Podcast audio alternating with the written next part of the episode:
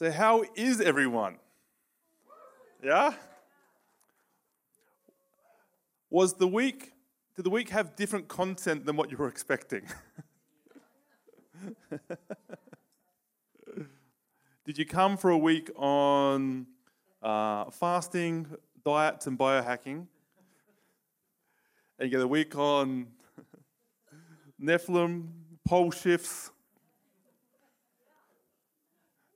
back through creation, creations. Oh my goodness.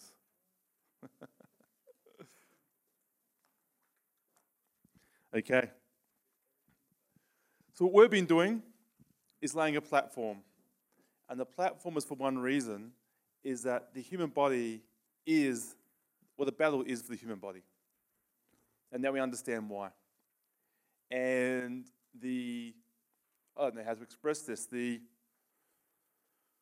the hidden narrative of Scripture, which is so plainly there. And you're being clearly robbed from, robbed of, has been removed from our consciousness. But once seen, can't be unseen. You can see it so clearly now. And you understand what happened in Gen- Genesis one to eleven, the five falls, which is the halfway point of the Bible. And then Genesis twelve to now, to now. Genesis twelve is the end of the Bible. It's another two thousand years. And from end of the Bible to now, two thousand years. six thousand years, six days. We're going into the seventh day, which is rest. If you're here now, I believe you agreed to be here now. Yep. So you don't need to fear anything coming on the earth. You have to be as scared of it as the risen Christ is scared of it. Yep. Yep. Your soul has never seen it before, and that's okay. But you are not your soul.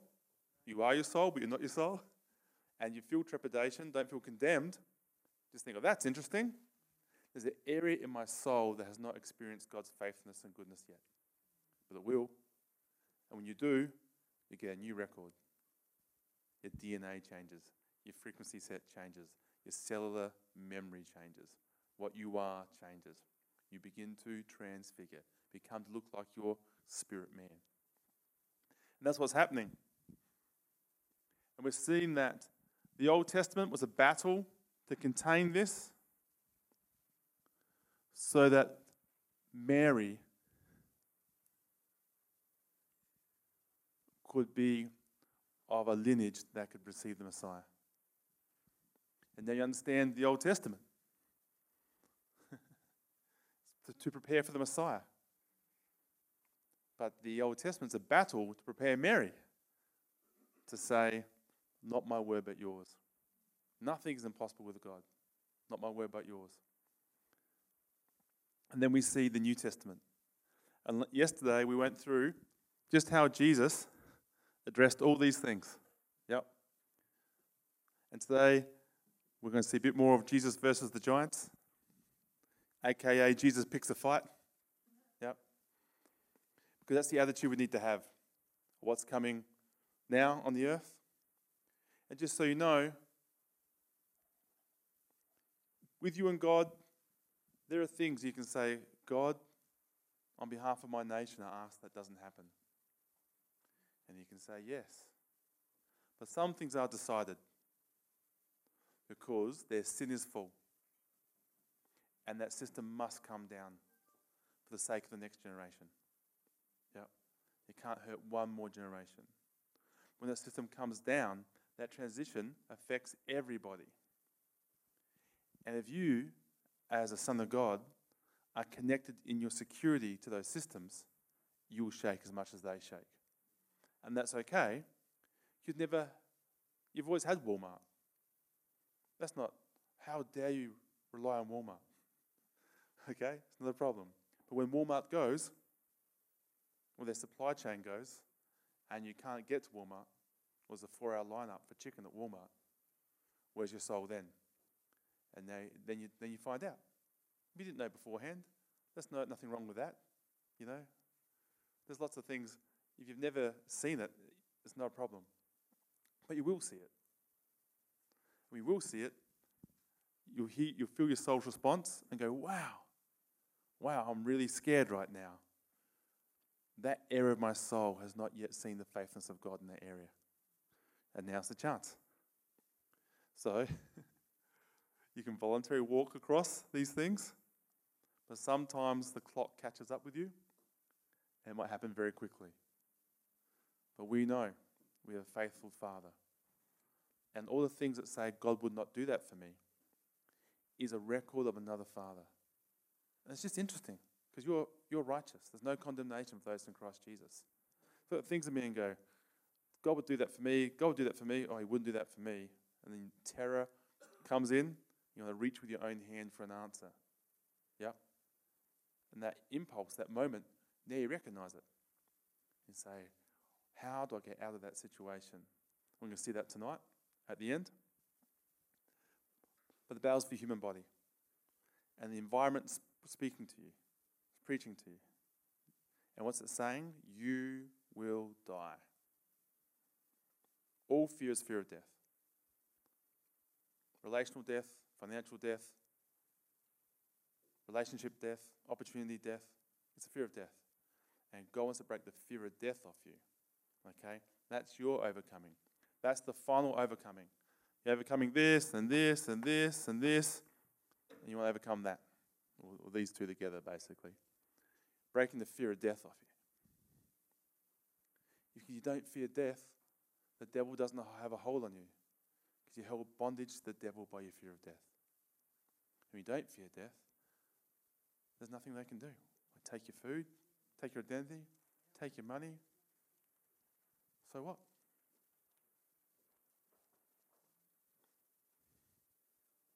They've got nothing that you need. But if they have something that you need, then you'll trade for it. And I'll take away a bit of your self-control, or self-ability to make decisions, which gives them control, which is witchcraft. And it squeezes you down as a human being. And you have to sign contracts and make vows about you, yourself, finances, and bring control. But that's not you. You're a life-giving spirit. You're a spirit. You live like a spirit. But we here, we chose to be here during this generation. And all the resources you need to be an overcomer in this generation are yours. If you just put your name on it. And they're accessed by believing a word. That's how they're accessed. That's all God wants to do, to be. Just be believed. How am I going to get out of this situation? God says, believe an invisible promise. Make a call on my character. By having been a good Christian, it's not about you. It's about making a call on my character. In fact, if you've been a really good Christian, they'll probably get in your way because you think you deserve it. Right? Just, it doesn't matter. If you're the worst or the best, you still make a call on his character. And you receive from him. Is accredited to you, as, to you as righteousness. It came from heaven. It can't be taken from you. We're spirit beings. We live by the word. Even our physical body is nourished by the word. Yep. All right. Let's watch the last Bible project. Have you enjoyed them? They're good, yeah? All right. We'll do it. That's the one. All right. Welcome to the last night. I can't imagine what you've been through over the last four days, all the things you saw and have heard. And now, you're finishing with this. Tonight, we're going to do Jesus versus the giants, transfiguration, the Antichrist, and living off the invisible word. Would you go to that conference if you if you put that on the title? We had to uh, call it biohacking just to get you here. All right. So we're seeing how Jesus is fixing up these situations and doing it very well. And we saw many things. I just want to show you some more. What we're doing down, what we're doing now is laying an absolute foundation, just so we know about the D N A from the start, the overcovering, overhovering over of, of Satan, his fall as As a heavenly being, yep, and he hates the Father, he's given to death, And then Adam and Eve, instead of waiting for the promise, reached with their own hand to take something, took his fruit, his seed, came under his covering, and that nature's in them. Yep. Then we saw Cain was of the evil one. Okay, he's of his father, the evil one. That does, doesn't mean that Satan slept with Mary and had a physical child. It means he presents that nature. Yep, presents that nature. And he murdered someone. We'll see it. I say that because that's how Jesus uh, expresses it as well. Yep. And then we saw that all they went through and were clearing the land of giants when their sin was full. Well, not before they were full. You know, uh, Abraham couldn't kill the Amorites. Their sin wasn't full yet. Okay? But later, I think Moses or Joshua, Joshua has to kill the Amorites. Yep. He has to go and take them out. Yep. Because their sin was full then. So we can see what's happening. Lots of trading, trading, and God wants everyone to turn, turn to him, turn to goodness, turn to a good father, but they don't. So he picks a nation for himself to express this. What's it like? All these gods have their own Elohim. But what's it like for a nation to have an Elohim of Elohim, the big guy? What's he really like? He's a good, loving father that loves life. He lays in a marriage contract to make him a peculiar people, a separate people, a royal priesthood, separate, and live under blessing, and live under rest without sickness or disease. They're supposed to be a whole nation without sickness or disease, who lived in rest and the great provision, who lent from no nation but bro- uh, borrowed from no nation but lent to many. All these things like that. And that was on offer. But they, they couldn't handle it. They kept reaching with their own hand. They kept turning away, turning to golden calves, turning to other nations, turning to idols, rather than believing God would do what he said he would do. The God which they had no statue of. They wanted a statue like other nations. In fact, they wanted a king. And God's like, please don't have a king. Just accept me. They said, no, we want a king like other nations. They wanted taste, touch, see. They didn't believe an invisible God would look after them. They wanted to be like the other nations. They wanted to use their flesh and engage and sacrifice and trade rather than just receive. And it cost them. And we see that the uh, uh, ten tribes went north. Remember, north? North is bad. North is Mount Hermon. North is where Dan and Ephraim were. North is Canaan. North is where Baal's from. Yep. North is the gates of hell. And then the last two tribes ended up going into Babylon. Now we saw Daniel have his dream. And then Babylon is run by an Elohim, the prince of Persia. And then Daniel's there asking for help. Another heavenly being has to come in. He's resisted. So we can see how it's all happening. Yep. And the trouble is, it mixes up human D N A. It messes us up. So we need the plan. The plan was, start again with a brand new son, the monogenes, the unique son of God. There's lots of Benai Elohim going around. Lots of sons of God. But this one's unique. He is literally of Yahweh. El Elyon, the great Most High God, the Lord of Lords, the God of gods. This guy has his own son, not a created being, his own son. His word has become flesh, and that's his own son. Yep. And that starts a new, pure, heavenly line of beings. And then the seed that made that heavenly line of beings, the word of Jesus Christ, is the same seed that you receive when you believe it. And then, that is now your new nature. And all we're doing is letting that seed grow up in us. That's all we're doing. Yeah. And it works by promises. How do you partake in the divine nature? By promises. By a word. Which has nothing to do with your morality. It has everything to do on making a call on his goodness. Morality has an effect on the earth. Okay? Make decisions, things happen. But it doesn't change the way God treats you. Make a call on his character alone. That's faith. And that's accredited to you as righteousness.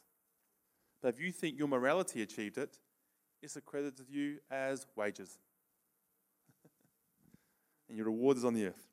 All right, so we see that Jesus cleaned all this up. He's done a very good job. So like Noah, the birth of Noah signified the end of the watchers. Jesus' birth signifies the end of them and all their line. But what he's doing is giving them an opportunity to choose him through us. Like Israel was a good nation, it was supposed to be a good nation. That's us. What's life like? Forgiven in intimate knowledge and unity with Yahweh himself, with a new heart given by him. Yep. But we haven't really done that because it hasn't been framed up that way. It's been framed up, receive Christ, behave as good as you can, and you will die and go to heaven. And who cares about that? In fact, Christian life and worldly life are very similar. How can that be? We're different species of being. How can it be so similar? Well, we're given a poor gospel, because the gospel is the power to salvation. You need to understand what the gospel has done for us. We literally are born again from above, the beloved Son.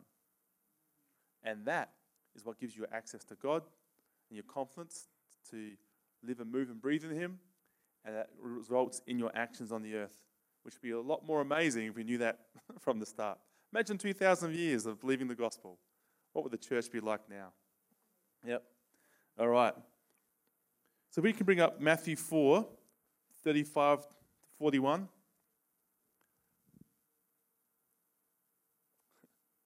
We're just following the narrative now. We're looking at what Jesus has done, what Jesus is doing. We're still cleaning up D N A. We're still uniting the nations. We're still taking care of the five falls of Genesis. And Jesus is picking a fight. That's what he's doing. Uh, uh, thirty-five to forty-one, or to the end. Maybe there is no forty-one. forty? Or you just bring up Matthew four and scroll down to thirty-five.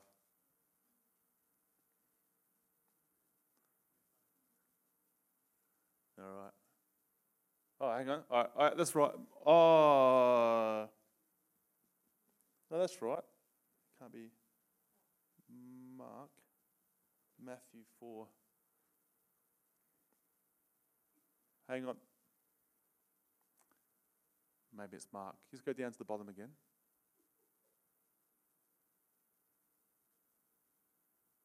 Yeah, let's try Mark then.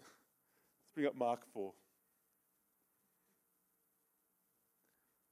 Sometimes I write, write my notes by memory.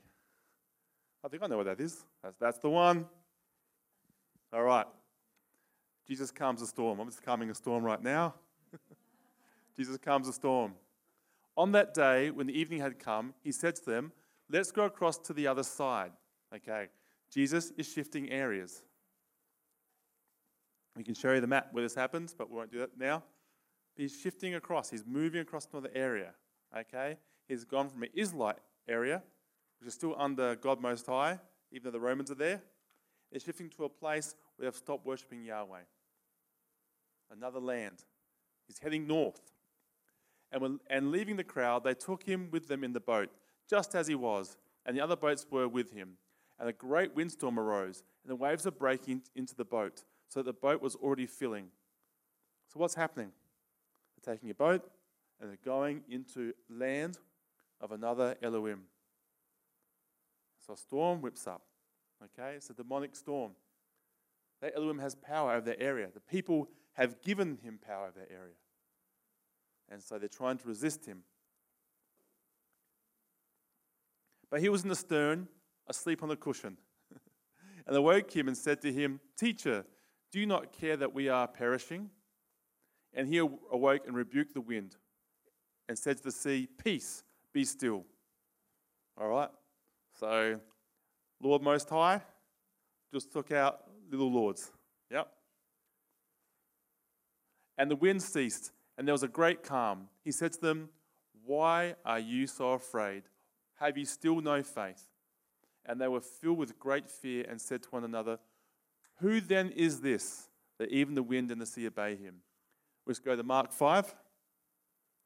Mark five, one to seventeen.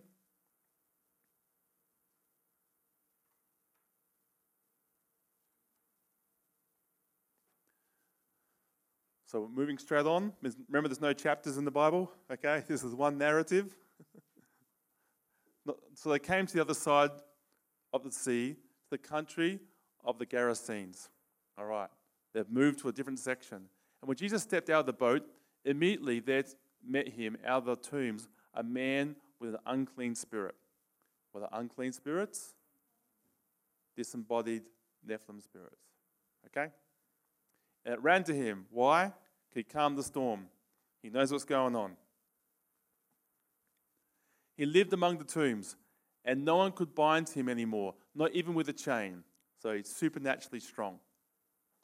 And he had often been bound with shackles and chains, but he wrenched the chains apart. He broke the shackles in pieces. No one had strength to subdue him. Night and day among the tombs and on the mountains, he was always crying out and cutting himself with stones. And when he saw Jesus from afar, he ran and fell down before him. And crying out in a loud voice, he said, "What have you to do with me, Jesus, Son of the Most High?" He knows who that guy is. You didn't watch, see it on the news, on Twitter? This is the first time and only time Jesus goes up here. This guy comes along. The storm protecting the Nephilim in the area gets defeated. Jesus steps onto the land. It's very important, he says. Steps onto the land. This unclean spirit knows exactly what's happening right now.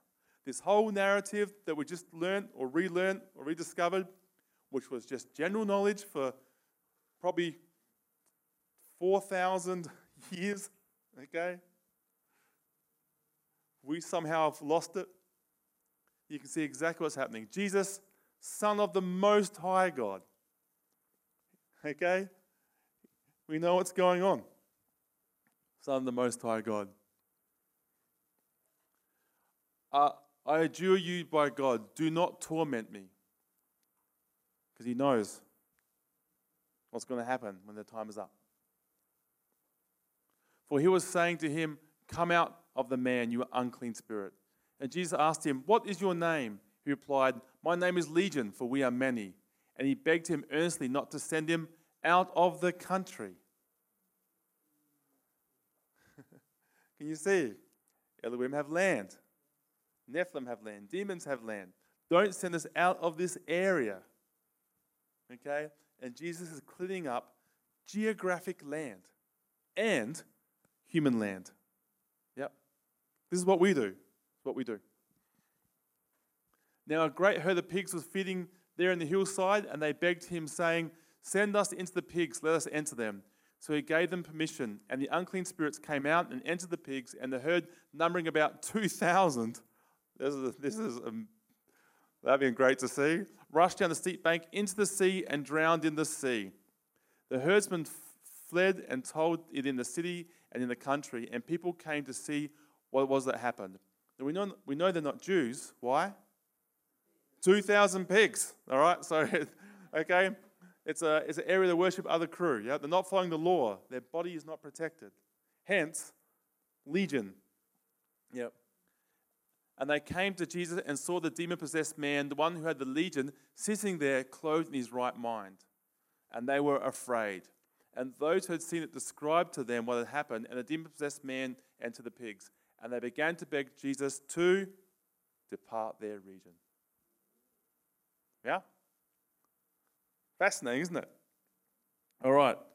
Matthew. Really, I believe it's going to be Matthew this time. Matthew sixteen, thirteen to twenty-four.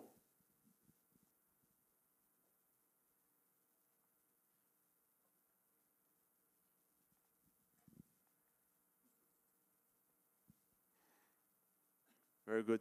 And can you bring up that map? We'll do that map now. Same map as last time.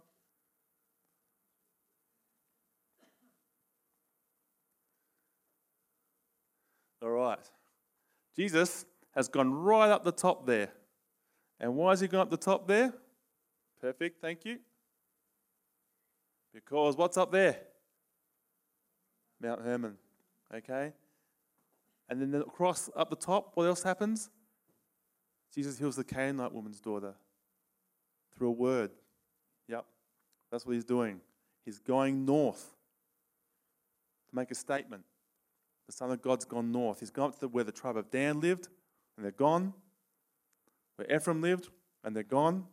Where Baal was worshipped, and where the gates of hell were on Mount Hermon. And he's going to Mount Hermon for a reason. He's gone north. All right, back to the scripture.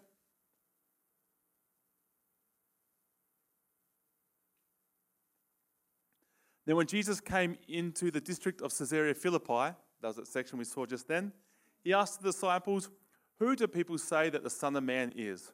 And they said, "Some say John the Baptist, others say Elijah, others say Jeremiah, or one of the prophets."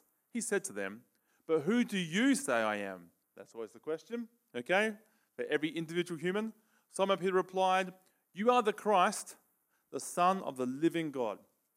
We're making a distinction here, okay? This is who you are. You're not some other guy. You're not an anointed guy. You're not a magician, okay? You're not having traded with demons to get some clever powers. You are the Son of the Most High, yeah? And Jesus answered him, "Blessed are you, Simon Bar-Jonah, for flesh and blood has not revealed this to you, but my Father who is in heaven." This guy told him. Yep. "And I tell you, you are Peter, and on this rock I will build my church, and the gates of hell shall not prevail against it." Or I like to say, will not withstand it. There's a lot of argument about that. But for me, clearly, not withstand it. And where are they? Mount Hermon. And on Mount Hermon, we saw yesterday the picture, the gates of hell. And you can go there now. Yep. The gates of hell will not prevail. So he's saying, he's right there amongst the gods, making a point. "I'll give you the keys of the kingdom of heaven, and wherever you, whatever you bind on earth shall be bound in heaven, whatever you loose on earth shall be loosed in heaven." That he strictly charged the disciples to tell no one that he was the Christ. From that time, Jesus began to show the disciples he must go to Jerusalem and suffer many things from the elders and chief priests and scribes, and be killed, and on the third day be raised. Who's he going to? He's going back amongst people who are controlled by the beast system, as we saw just before. Yep. And he's, instead of defeating them, he's going to let them defeat him. He's going to take it all into himself. And Peter took him aside and began to rebuke him, saying, "Far be it from you, Lord, this shall never happen to you."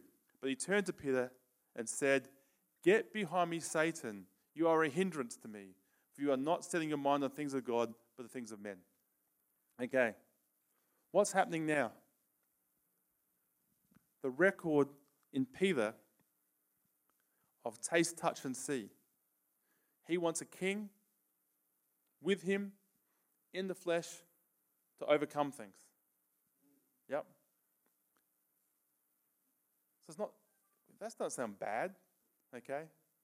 But it's not of the word, it's not of the spirit. He wants Jesus to stay. And Jesus calls that Satan. And Satan's rebuked out Mount, out Mount Hermon. Yep. And also, that record in Peter is rebuked. We'll see that later. Okay? Very important. Very important. Then Jesus told his disciples, "If anyone would come after me, let him deny himself and take up his cross and follow me." Great. Right. John eight, thirty-nine to forty-seven. So Jesus said, "I've got to go to Jerusalem to see some people." Who's he going to go see? He's going to go see the priest class. Do you know what this seed line loves? Power. It loves control. And it loves religion. It loves creating distinction between Nico and laity, head and laity, priest and laity. It loves standards. It loves self-righteousness. This is the nature of having Satan as your father. Rather than a family received as a gift, acceptance received as a gift. So just what we're seeing now is that Jesus is directly addressing Genesis one to eleven. Yep. They answered him, "Abraham is our father." Who? The, the Levites and the Sadducees, whoever that this group is at this time. And Jesus said to them, "If you were Abraham's children, you'd be doing the works that Abraham did, that is, if Abraham's your father, his nature will be expressed in you. We'll see this over and over again. The nature that you express, you're expressing, that is your father. Okay? Now, if you receive Christ, Yahweh is your father. And we have to express his nature. Okay? You're already righteous and clean, so relax. No one here is the son of Satan, all right? But what we're learning is just how detestable it is. Idolatry is adultery to him, okay? And religion is to express the nature of Satan, which brings death. And that's how much we should be, be repulsed by it. Which is why Paul says, if anyone preaches a different gospel than this, even an angel from heaven, may they be eternally condemned. You receive by believing alone, start to finish. That's why he's so furious about it. Yeah. He calls it witchcraft. Any other gospel outside, you receive the Holy Spirit and receive freely from heaven because you believed, any other gospel is witchcraft. And if someone preaches it, he says, may they be anathema, wiped out. It needs to be that offensive to us. You only receive because you believe the word. Yeah. They answered him, Abraham is our father. And Jesus said to them, if you were Abraham's children, you'd be doing the works Abraham did. You express the nature of your father. But now you seek to kill me, a man who has told you the truth that, that I heard from God. This is not what Abraham did. Okay? You're not expressing the nature of that man, so he's not your father. You are doing the works that your father did, they said to him. We are not born of the sexual... Make sure I got that right. They said to him, we're not born of sexual immorality. We have one father, even God. And Jesus said to them, if God were your father, you would love me. Because that's the nature of their father. Okay? God is your father. You are love. You will love light and spirit like your dad. Yep. If God were your father, you would love me, for I came from God and I am here. I came not of my own accord, but he sent me. Why do you not understand what I say? It is because you cannot bear to hear my word. You are of your father, the devil. Okay? It's not a metaphor. They're expressing the nature of Hasatan. They want to kill, they're for religion, they want to separate. And when a loving father is in front of them, or the loving son, the exact representation of the father, murder comes. Same as Satan. You, you did this to me. I want to destroy him. I want to take his throne. And they get an opportunity to take his throne. Yep. And that's the crucifixion. And they go for it. It is because you cannot bear to hear my word, you are of your father the devil, and your will is to do your father's desires. He was a murderer from the beginning. It does not stand in the truth, because there is no truth in him. When he lies, he speaks out of his own character, but he is a liar, and he is the father of lies. But because I tell you the truth, you do not believe me. Which one of you convicts me of sin? If I tell you, why do you not believe me? Whoever is of God hears the words of God. The reason why you do not hear them is that you are not of God. God. That's pretty harsh, yeah? That's as harsh as Enoch's book. Yep. You've heard God's word, and you've believed it. Guess what? You are of God. Relax, everyone. It's going to be all right. Yep. Matthew twelve, thirty-three to thirty-five.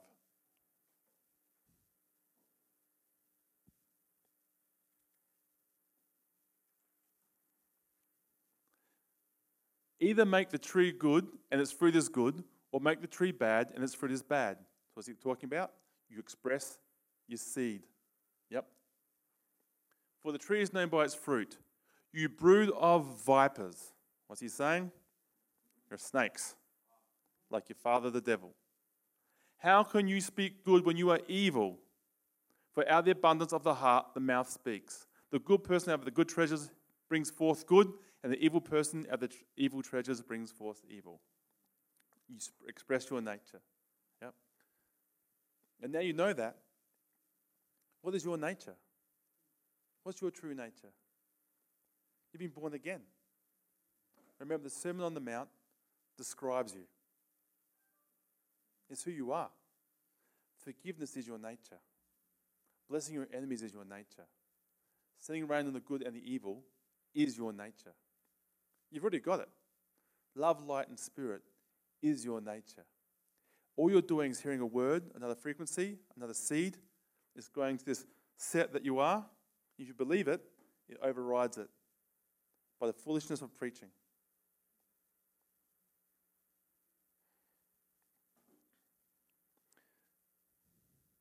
Could we go to Matthew eight twenty-nine?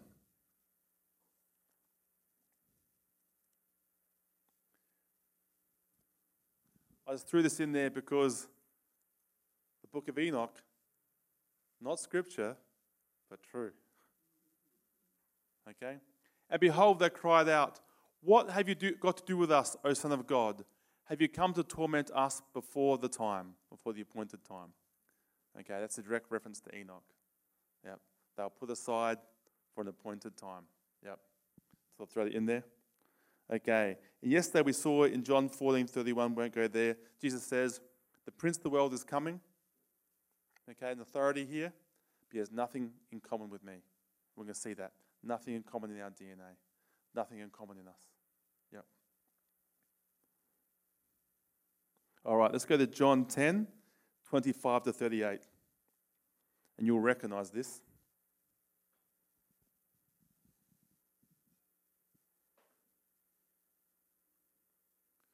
Jesus answered them, "I told you, and you do not believe. The works I do in my Father's name bear witness about me, but you do not believe because you are not among my sheep." That's pretty harsh, yeah? "My sheep hear my voice, and I know them, and they follow me. I give them eternal life, and they will never perish." That's you. "And no one will snatch them out of my hand." That's you.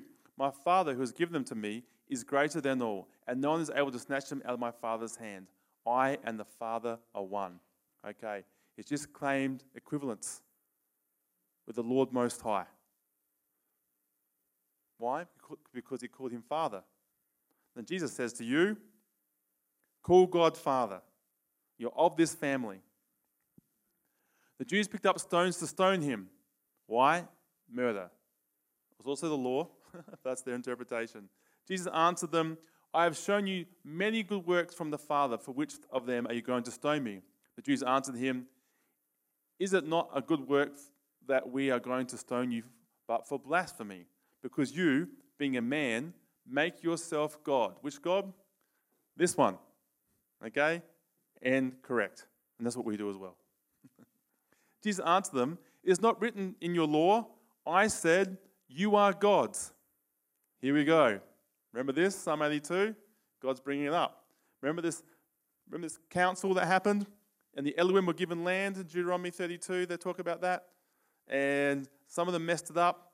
And they didn't do they didn't do well. They did wicked things, and they traded with these people. And Elohim came up and dobbed on them. And then God made the judgment. "You guys, I said you were gods, but now you will die like men." And what Jesus is saying, they know that. They know this divine counsel. He's saying, he's, he's equating these people who are not his sheep with these gods. Yep. That's what he's doing. He's bringing up this time. Jesus answered them, "Is it not written in your law, I said, you are gods? If you called them gods, to whom the word of God came," these guys, okay? "If you called these guys gods, the scripture and the scripture cannot be broken. Do you say of him who the Father consecrated," Jesus, "and sent into the world, you are blaspheming because he said, I am the Son of God."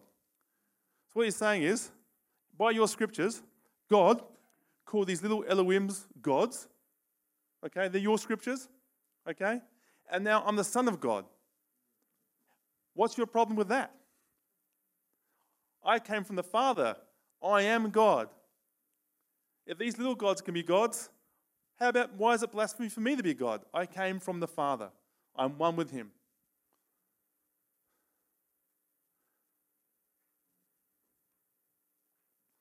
"If I'm not doing the works of my Father, then do not believe me.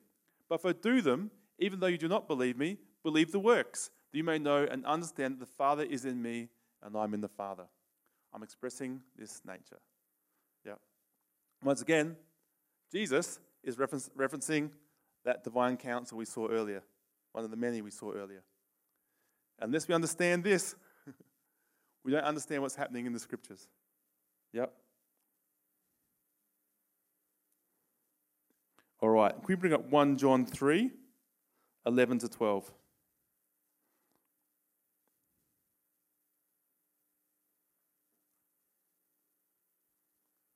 Love one another.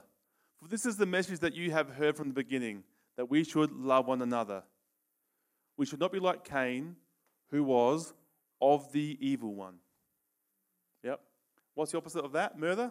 Love. What's love? To lay your life down for someone else rather than take it. So now we know. That's the opposite. And murdered his brother.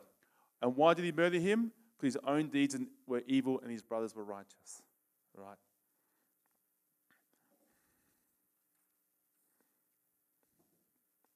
Okay, Matthew twenty-eight, nineteen to twenty.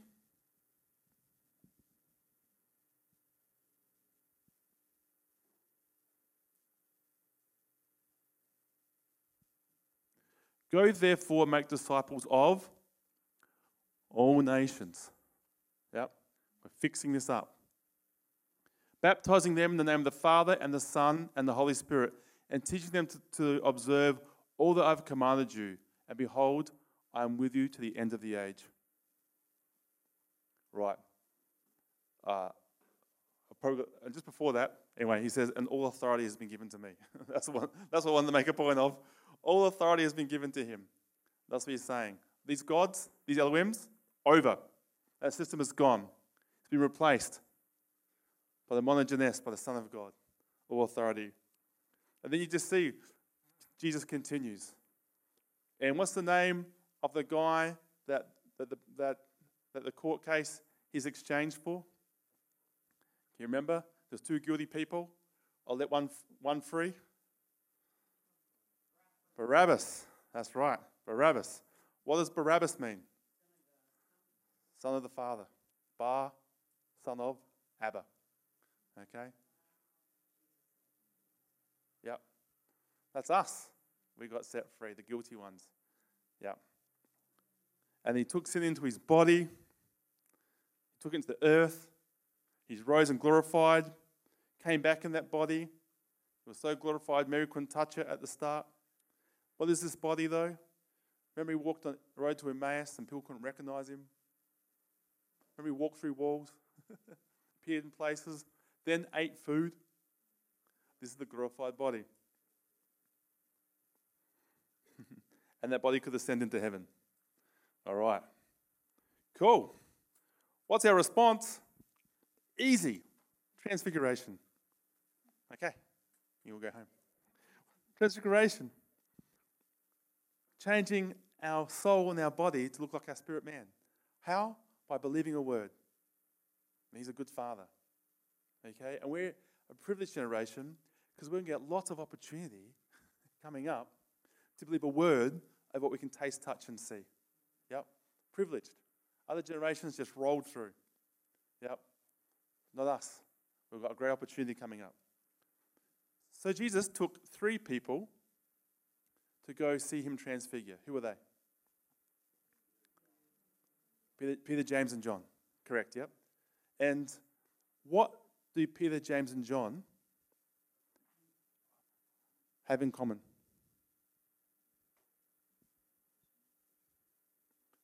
Yes, they were fishermen. Yep.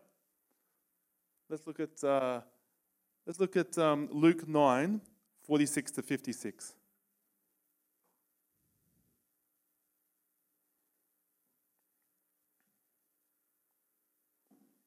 We're about to find out who could go do it. Barabbas.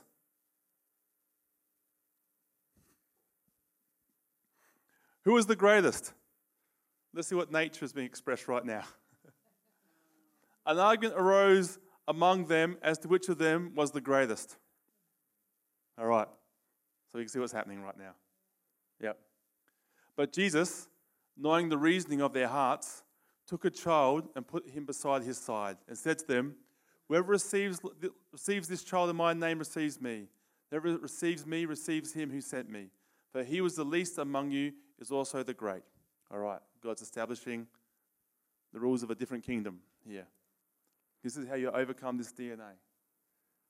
John answered, Master, we saw someone casting out demons in your name. We tried to stop him because he does not follow with us. Okay, see this nature expressing itself? Exclusivity, we're the in-crew, you're the out-crew. But Jesus said, do not stop him, for the one who is not against you is for you. And then, the important point here, and these are put together for a reason. Okay, expressing your nature, expressing your nature. And Jesus rebukes. When the days drew near for him to be taken up, he set his face to go to Jerusalem. And he sent messengers ahead of him who went and entered the village of the Samaritans to make preparations for him. But the people did not receive him because his, because his face was set towards Jerusalem. And when his disciples, James and John, saw it, they said, Lord, do you want us to tell fire to come down from heaven to continue them? But he turned and rebuked them. And they went to another village. Oh, what translation is that? Okay. But he says, you know what spirit you're of. Remember that line? It's in the Bible. He rebuked them. You know not what spirit you're of. So what happened is these people uh, didn't receive him. And James and John say, let's cool down fire and punish these people. Yep. A, they knew they could. He didn't say, do you want to do it, Jesus? They said, shall we do it? Yeah. And they wanted to. They were excited about it. How do you feel when you watch the riots? Yeah. You want to call down fire on these people? Okay. What nature is being expressed? And Jesus says, you do not know what nature you're of. Yep. And what spirit you're of. You do not know what spirit you're of. What, what options are there? There's him, or there's these guys. He's saying, that's these guys. Peter, James and John both had the D N A of Hasatan rebuked in them. And those three got to go to see the transfiguration. Yeah. It's amazing, yeah? And what does Peter do? Was transfigured. He wants to make a taste, touch, and see tabernacle. And he gets rebuked. Okay. All right. So, what's the opposite of calling down fire? What's the opposite of keeping people who aren't in your group from performing miracles, which is denominationism? What's the opposite of uh, trying to be the greatest? Yep.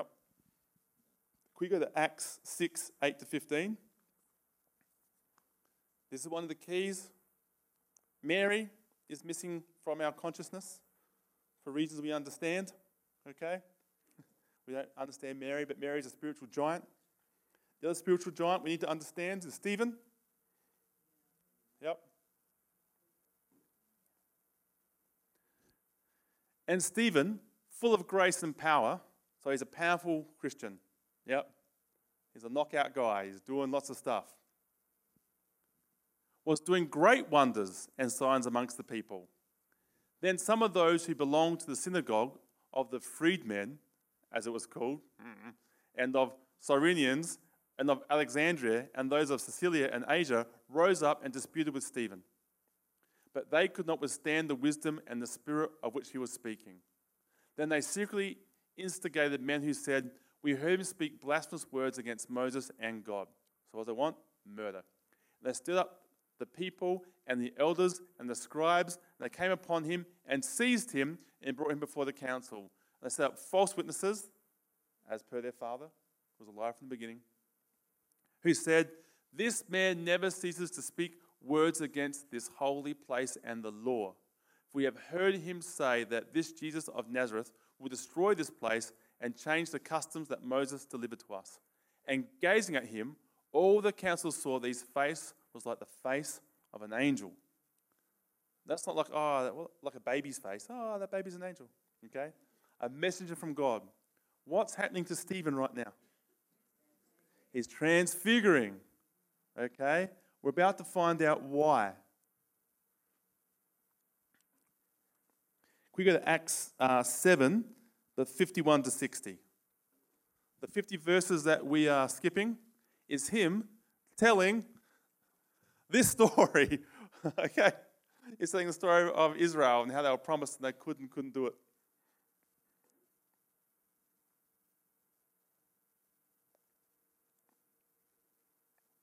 Okay, so he's just told the whole story of the history of Israel whilst transfiguring under inspiration. We're about to learn some two very powerful points, okay? You stiff-necked people, uncircumcised in heart and ears, you always resist the Holy Spirit. As your fathers did, so do you, okay? As your fathers, your line. Which of your which of the prophets did your fathers not persecute? And they killed those who announced beforehand the coming of the righteous one, whom you have now betrayed and murdered. You received the law as delivered by angels and did not keep it. What's he saying?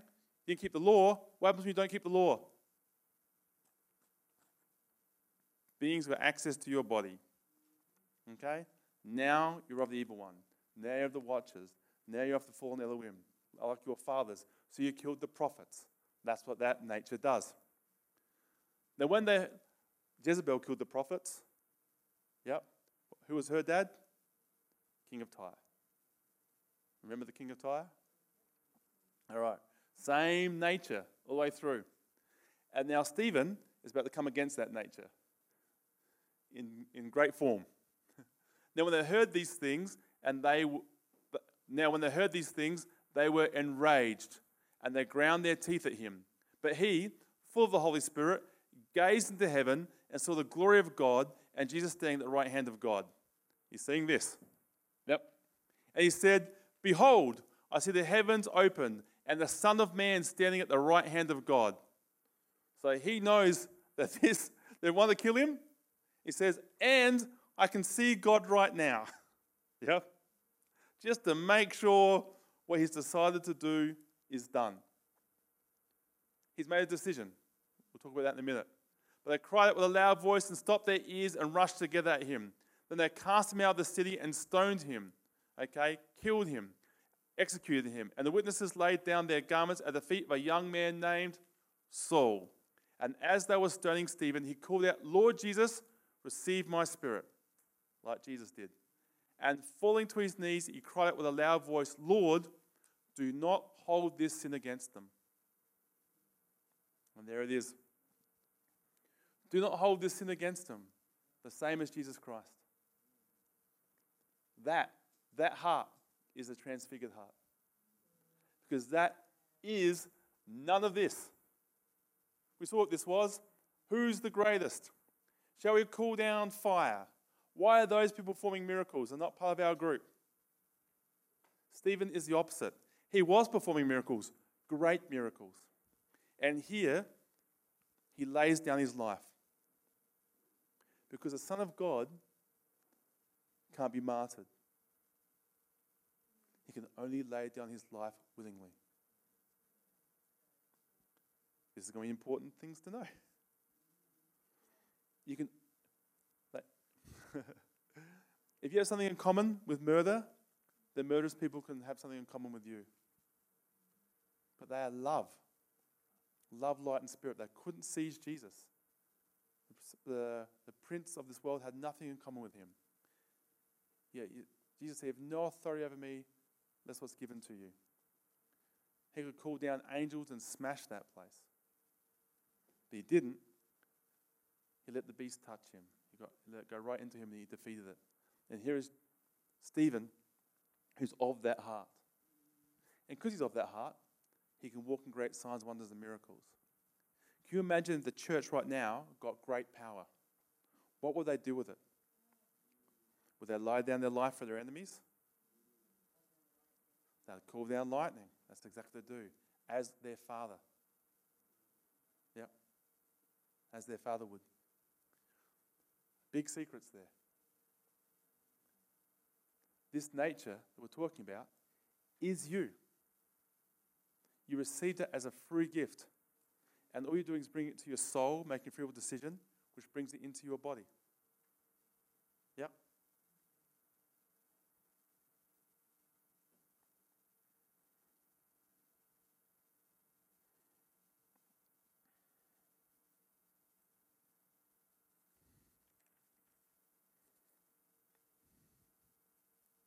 we bring up um,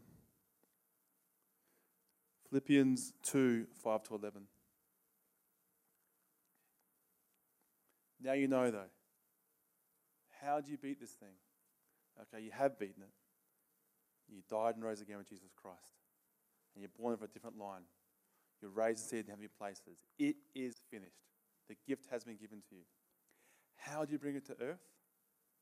By believing the word, partaking of the divine nature by divine promises, by good and precious promises.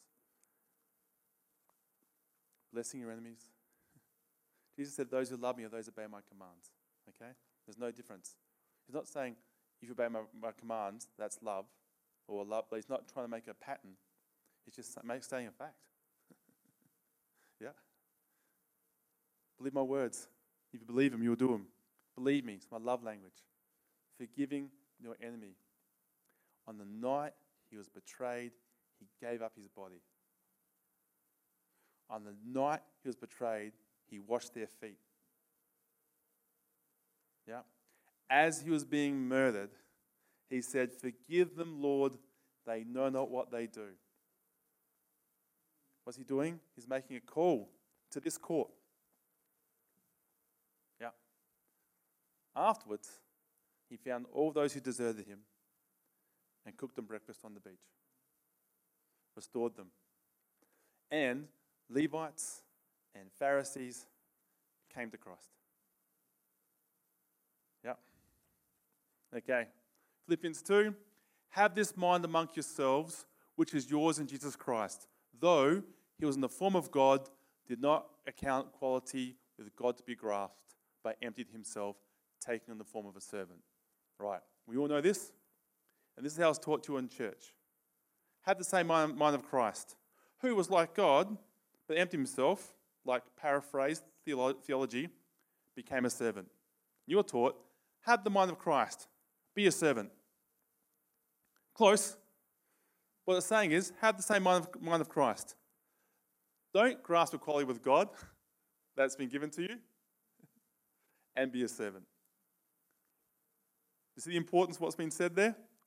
Have this mind amongst yourselves, which is yours in Christ Jesus. Okay? So this is the mind you should have. Though he was in the form of God, do not account equality with God something to be grasped, but empty himself by taking the form of a servant. That's what is your role. You're going to be divine for a very long, long time. Okay? And from here, we serve. But empty himself, taking the form of a servant, being born in the likeness of a man, and being found in human form, he humbled himself by becoming obedient to the point of death, even death on the cross. Therefore, God has highly exalted him, bestowed him on him, uh, bestowed on him the name above every name. Okay, so he's gone up here again. So, at the name of Jesus, every knee should bow in heaven and on earth, and every tongue confess that Jesus Christ is Lord to the glory of the Father. That's you. Romans eight says, "Those who are led by the Spirit of God are the sons of God." Why? You're led by the Spirit. You're expressing the nature of your Father.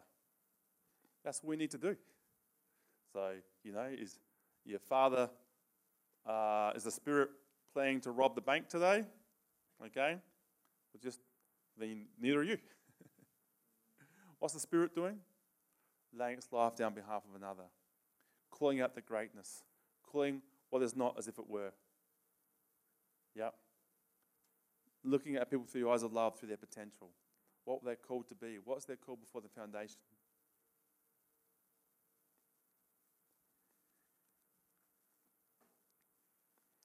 All right. And I'll just run through these just to show you that Jesus finishes up all this. Ephesians one, nineteen to twenty-three. That's, that's, we know that Jesus is above all names, all principalities, all powers. Okay? Once again, clearing up all these issues here. Ephesians six, twelve, powers and principalities. Okay? He says, we don't war against flesh and blood, against powers and principalities. What are those? These guys. All right? Still hanging around. Okay, so someone's giving you trouble. Is it them? Or is it the powers and principalities, the puppets behind them? That's who we take out. We're finishing the work. We're finishing this off. Yeah. God left some for us to do. We may overcome. In Hebrews two eight, all things are under his feet. And can we bring up First Corinthians six, one to three?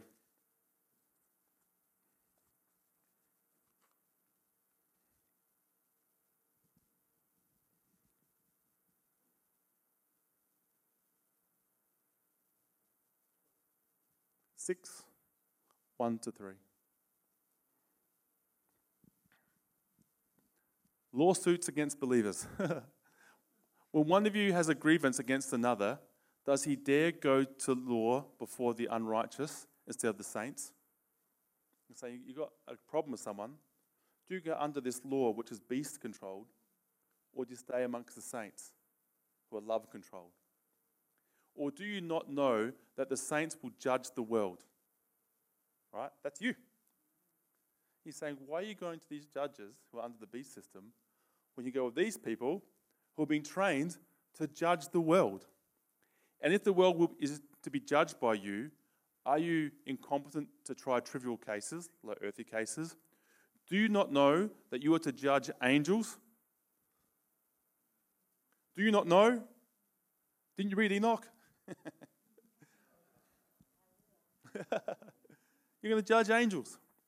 These angels, okay? And your angels. What were you doing? I'm the Son of God. You need to start working with your angels. And let's do step one. I've stolen step one from Doctor O, okay? Because Doctor O says, would you get Yahweh, the Lord Most High, to clean your toilet? He goes, no. Why are you trying to get him to find your keys or a car park? That's your angels' jobs. Can't find your keys? Just go, angels, because they exist. Get my keys. Go on with your job, and your keys will be there. Start trying it out. Yep. With, uh, Donna has experienced this, and I. Yep. We're, we're looking at trying to find stuff. We can't find it anywhere. Angels, get it. All right, we forget about it, and then about to go out the door, and there it is, plain as day. Yep. Just start, because they're there to serve you, but they don't, they want they're designed to serve your original call. The thing you agreed to do before you came here, your first estate, the nature of the manifold wit, uh, wisdom of God that you're to express on the earth. They're there to do that. They're not there for you to be a good Christian, a good American, a good Westerner, a good Baptist, a good Republican, none of those things. They don't know what those things are. They can only deal with the Son of God. And if you get on with your call, whatever that is, probably the desire of your heart, those angels are there for it. And they operate on the Word of God. They love to pursue and perform the Word of God. So if you do something that's invisible that works on a promise, they're on. If you do something you do in your own strength, they've got nothing to do with it. You're a spirit being. Do spirit being stuff. Yep. You will judge the angels. These guys. And the good guys. Okay. So what you're learning to be is like your Father. We know what the Father was like. Jesus was the exact representation of the Father. Stopped for little children. Defended women's rights. Looked after the poor. Fought religion ferociously. Picked fights with religion over and over again. This is an important point, because remember the chocolate? Chocolate's not how you want it. You heat it up, you set it, and you hold a frame, and you set it into that frame. As it cools down, it cools down in the shape that you want it to be. I'm not talking about the mold, like shape it in the Easter egg, the nature of the chocolate. You heat it up, all the particles melt, the molecular structure melts. As you slowly bring it down, the big particles set first in a lattice, like a perfect shape. Then all the rest of the small parts set around it. You get shiny chocolate that snaps. Yep. That's what conflict is. That's what tension is. That's what Jesus did, because he's the strongest. He's worked from heaven.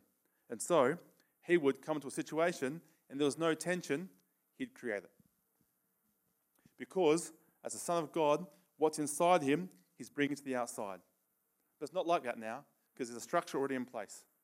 Bad chocolate, okay? It's already there in place. It's not how he wants it. So he steps in and creates tension. Raises the temperature. And he stands in that tension. When it sets again, it sets in his shape. Okay? Because as Christians, you were taught to avoid tension, avoid conflict, don't confront, be nice, turn the other cheek. If you're not choosing to turn the other cheek, then you're not turning the other cheek, because that's not free will.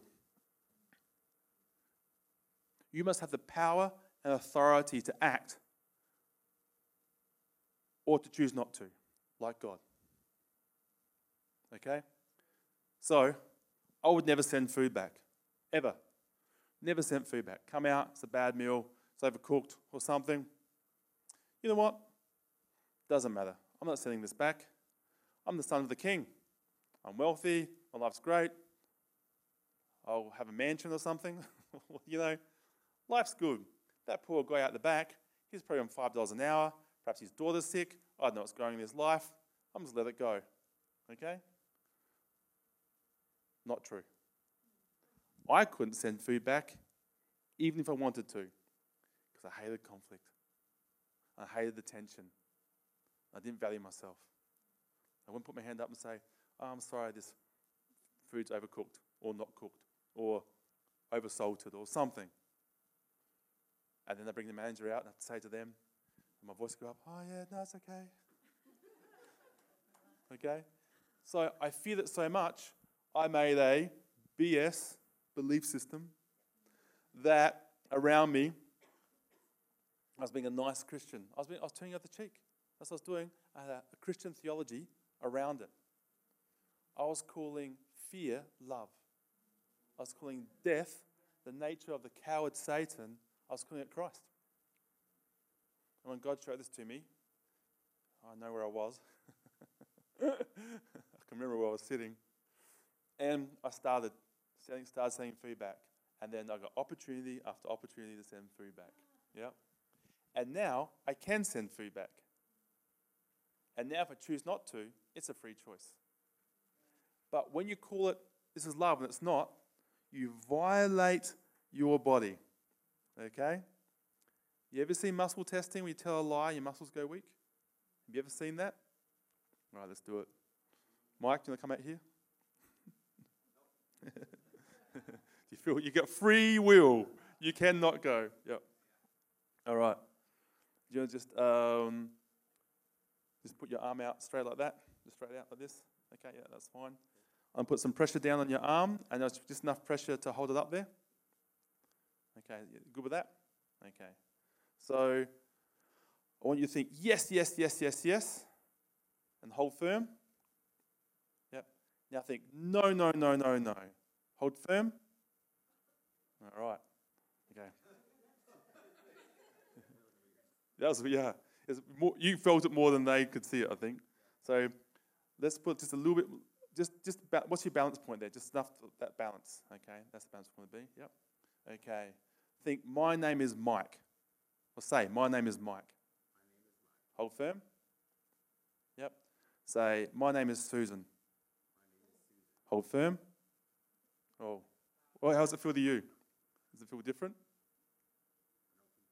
Okay. Yeah, okay. All right. No, that's right. Oh, yeah, okay. Okay, okay. Just put, put, put your arm up. Hold, hold firm. Hold firm. Yeah. All right. I am an American. I am an American. Hold firm. I'm an Australian. Hold firm. Oh!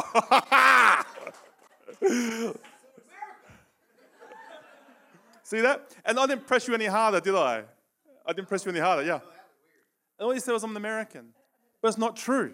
It violates the energy field. If you're nice, you're dying. Niceness is murder. Niceness is fundamentally dishonest. Because you're not there. If you're not there, Christ is not there. Because you're saying what you believe the other person wants or the other person needs, and it's not you. You're not even there. Someone else is there. Your mum, your church, society. The person you think that person wants you to be is there. It's not you, okay? And if you're nice all the time, you're untrustworthy because because no one knows what you are and what you're doing. Jesus wasn't nice. Your problem is you're nicer than Jesus. That's a big problem. It's, it's detestable. Jesus wasn't nice. Jesus used offense as a ministry tool. He offended his mum. He offended his brothers. He offended his twelve disciples. He offended Peter, James, and John, you just saw. He offended the Levites. He offended the Romans. He offended everyone. He offended the Syrian woman. Offense. What's offense do? Heats it up. There's this, uh, I won't mention him, but there's this counselor that I, I saw. I was watching him on the video. He does quick transformations on people. I don't know how long they last. He doesn't change their nature. Okay. So the guy there is in a wheelchair, and, uh, and he's saying to the counsellor, you know, in front of all these people, in front of a whole stadium, he's like, yeah, no, my life's not that good. You know, I just can't move forward. He's in a wheelchair, you know, and um, yeah, and I just, you know, I can't get a relationship. I don't know what to do. And the counsellor goes, you got a stupid haircut. This guy in the wheelchair. Stupid haircut. The guy's like, what? And he goes, in, and starts helping him. He had to break that field. That, oh, I'm so sorry. Yeah, you're so sorry. No one's ever offended him before. The offense shakes everything up, and he brought in a new frame. Set on a new frame. Yeah. Another guy said he wanted to kill himself. And he goes, with those stupid sneakers, I'd kill myself too. And the guy's like, yeah, that's not. He's wanting. Ah, oh, and just broke it. I'm not saying do that. It's just an example of. That's what Jesus did. Broke the frame all the time. What's inside him, what's out there.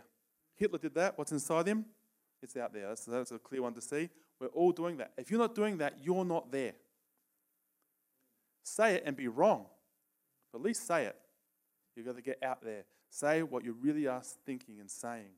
Otherwise, it goes in you and it murders you and it makes you sick and you, you can't hold your arm up.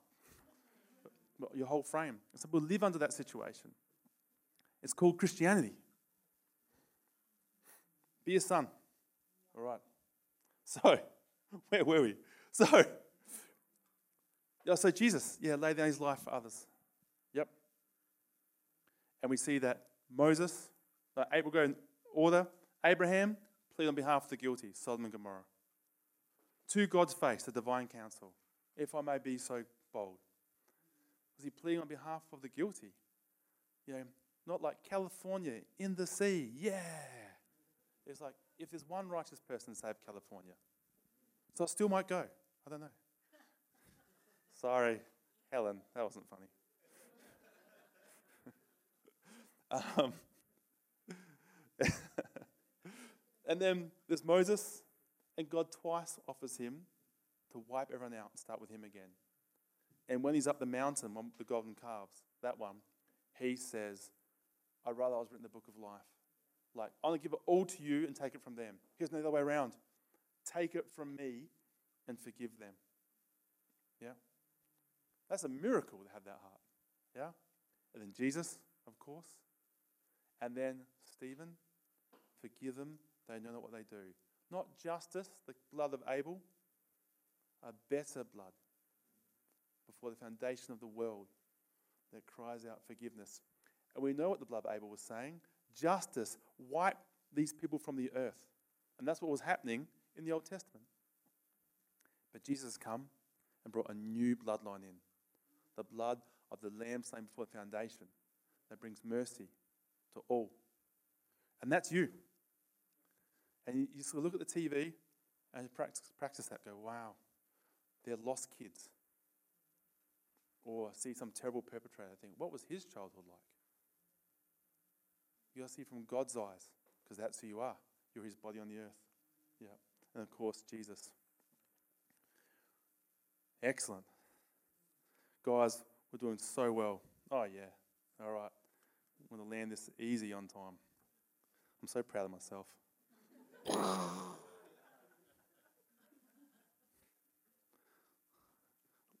Good thing I'm humble. It balances it out. All right. Yes, that's right. Almost that humble. Okay. Antichrist. We will love this term. It's pretty popular. Yep. Okay. So there's two extremes pretty much in Christianity at the moment. Okay. And there's the tribulation crew. I'm not against them, mock, not mocking, attacking any of these. So I'm just saying these are, are big frames out there. And they believe the tribulation is coming any moment now and that Jesus will return and take us out before the, before the tribulation. Okay, so, so the whole church is going. And so they have a bunker down mentality. They're certainly not picking fights with the with the demons to save the people. They're equating them both together. Evil people, we're out. So that's not the heart of the Father. So whose heart is it? Okay? I'm not saying the theology. I'm saying the response to that theology. Jesus can come and take us. If, that's the, if that ends up what it is, you know, if you don't believe in the rapture and you're flying up in the air with everyone, you go, well, I was wrong. Okay? It doesn't matter. It's the heart's response to that, which is that bunker down, escape, and pull out. This evil world, I can't handle this evil world anymore. They buried their gift in the ground. If they're expecting a reward for that, they'd be shocked.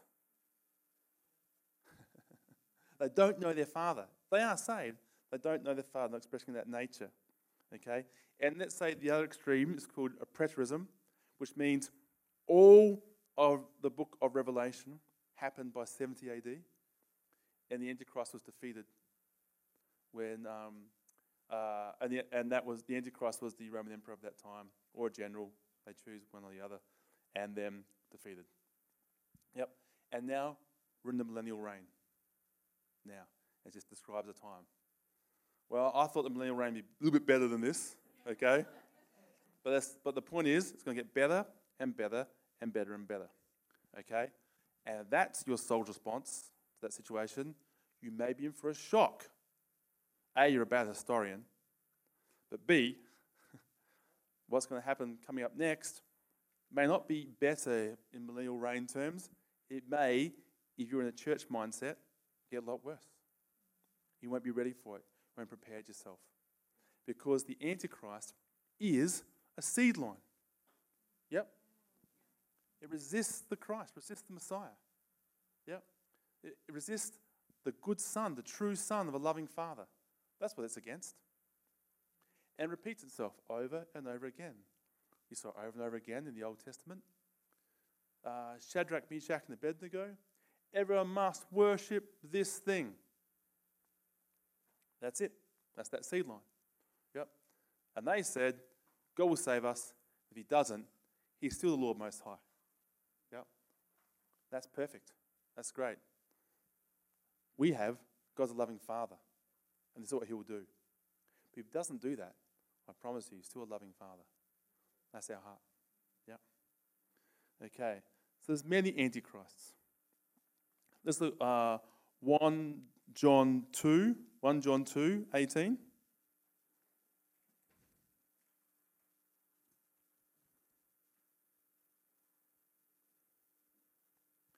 Children, it is the last hour. And as you have heard that the Antichrist is coming, so now many antichrists have come. Therefore, we know it's the last hour. Okay? So there is probably going to be an Antichrist because that seed line must come to its full head, be pulled out. Okay? But outside that, it's a pattern that repeats itself. Okay? If you were in Germany, you didn't join the National Socialist Party, you couldn't buy, sell, or trade. If you were in Russia, you didn't join the Communist Party, you couldn't buy, sell, or trade. You're in a country, South Australia, where my, I told you before, and you weren't part of the Freemasons, you couldn't have a business. You were invited to things. You can have court cases. It's the same system. And now in China, they've got a social credit score where if you don't obey the government and speak well of them at all times, your social credit score goes down and you lose your job. And you can't catch the train, and you can't get a loan, and you're tracked by your phone, and everyone must show their social credit score to get certain things. Yep, it's control. And all it's doing is using the technology that's available. And that's what's going to happen again. And right now, it's having a good hard shot at it. Yep, okay? There's nothing to fear.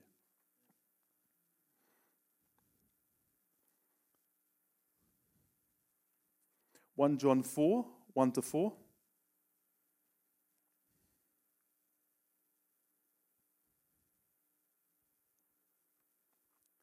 Test the spirits. Beloved, first one was to children, now it's the beloved. Okay, this is good. Do not believe every spirit, but test the spirits to see whether they are from God. For many false prophets have gone out into the world. Many. By this you know the Spirit of God. Every spirit that confesses Jesus Christ has come in the flesh is from God. And every spirit that does not confess Jesus is not from God. This is the spirit of the Antichrist, which you have heard was coming and now is in the world already. Little children, you are from God and overcome them. You've already overcome. Okay? That's your nature. For he who is in you is greater than he is, he is in the world.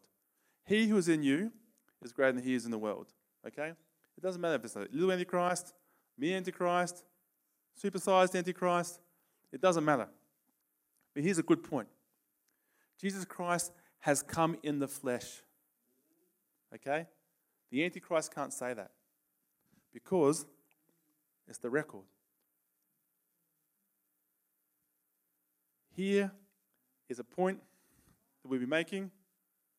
The only Antichrist you need to worry about is the Antichrist in you.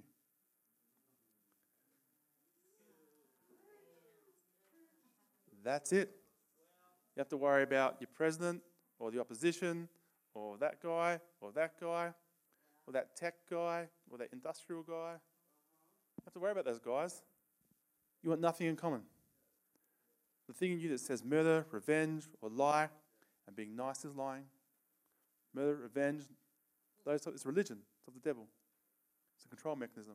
You're not you. You can't be you. You can't be Christ you. Yeah? That's what we're getting rid of. The only issue is the Antichrist in you. The Pope, they, would, they considered the Antichrist. And maybe that system is. I'm not here to comment on that. But Luther said, the only Pope, the only great Pope I'm worried about is the great Pope in me. Yeah? So he's directly referring to this issue. What's in you? Yep. If you're love, you're a life-giving spirit, fine. You have nothing in common. You bless your enemies. The opposite to this father here. I found this quote, and I lost it. I found it again. I lost it again. But it does exist. Spurgeon said, Spurgeon's only problem is Spurgeon. Yeah. And that's the idea of it. This is, this is my only problem. Chris's only problem is Chris. I have a problem? Well, my only problem is me. What's engaging me? You know, uh, why am I upset? Why am I triggered? If I was Christ, that thing is triggering me. I wouldn't be triggered if the love of the Father was in that area of my life. Yeah. And that's, oh, wow. That's interesting. So what do you do? You come in the opposite. You come in the kingdom. You come in the way of your Father. What happened when people rebelled on him? He laid his life down for them. Before the foundation, he laid his life down for them. That's you. That's your nature. The night he was betrayed, he gave up his body. He washed their feet. Now you know. That's you. That's your true nature. That's what you do. And that removes this. And you've got nothing in common. You've overcome the world. You've overcome the world, the earth, the soil, that record in you. Yep. You're one God. You're like your Father in heaven. We all know the story of uh, Revelation two and three, the letters to the church. So here's a thing that was always known in the church. Now it's gone. Not some amazing revelation I've discovered and pulled out. It's just something we always knew. Revelation two and three, the letters to the church, rewards those who overcome. Yep, we all know that story. That's those guys who changed their D N A.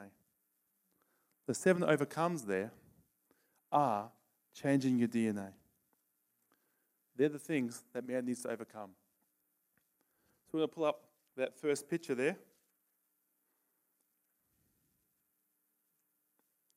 And uh, I took this um, these pictures from a group called Active Christianity. I don't know who they are, but they got they had some cool pictures. There's seven promises for overcoming. And you can go read the book of Revelation and see what, what was good and against them. And Jesus is talking to them. Okay? These are New Testament verses. Talking to the church. You know, behold, I stand at the door and knock. That's written to Christians. It's not a salvation verse. It's written to the church. Yep. It is written to church. But these are the... That's pretty small. That's a tree of life. Okay. Here's a promise for those who overcome. You can go read, read it for yourself. Blessed is the person who reads this book.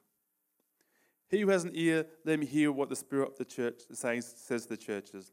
To him who overcomes, I will give to eat from the tree of life, which is in the midst of the paradise of God. Okay? We can go back through that flame, eat the tree of life, and live forever. It's great to overcome. And uh, previous generations maybe had to overcome out of the love of God. Well, there's this stick and this carrot, okay? A stick might be coming, all right? What an opportunity to become love, to start forgiving. So eat from the tree of life, that's a good one. Number two, oh, that's bigger.